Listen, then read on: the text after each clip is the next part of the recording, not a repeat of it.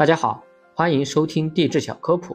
我是一位走遍祖国大江南北的地质工作者。上一讲我们了解了远古宙时期的埃迪卡拉纪，本集我们要讲的是古生代的第一个时期寒武纪。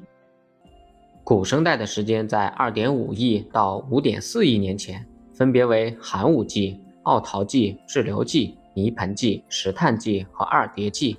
最初的寒武纪是从4.85亿年到5.41亿年，寒武纪是显生宙的开始。在5.4亿年前或潘诺西亚大陆形成的六千万年后，潘诺西亚大陆分裂成四个大陆，分别是劳伦大陆、波罗的大陆、西伯利亚大陆和冈瓦纳大陆。泛大洋随着潘诺西亚大陆的分裂而扩张。寒武纪时期气候温暖，海平面升高，浅海淹没了大片的低洼地带。这种浅海地带为新的物种诞生创造了极为有利的条件。寒武纪时期最重要的事件就是生命的大爆发。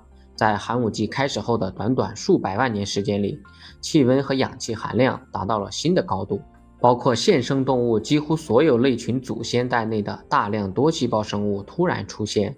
这一爆发式的生物演化事件被称为寒武纪的生命大爆炸。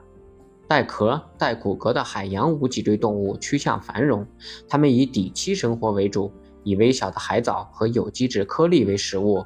其中最繁盛的是节肢动物三叶虫，故寒武纪又称为三叶虫时代。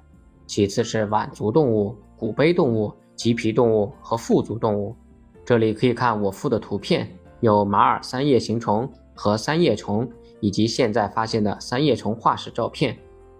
在该时期，地球上首次产生了带有坚硬外壳的生物。捕食者靠着敏锐的复眼和矫健的游泳能力，与善于躲藏的被捕食者构建起最初的食物链，推动着生物进化。其中，身长一米多的奇虾是当时的最强捕食者，还有欧巴滨海蝎、三叶虫、冠带虫、古杯生物都是这个时期的代表生物。我附的图片中就有奇虾、内克虾、昆明鱼。怪带虫、欧巴滨海蝎。感谢您的收听。如果想了解更多地质科普，欢迎关注我的其他专辑。您的点赞和评论是我创作的最大动力。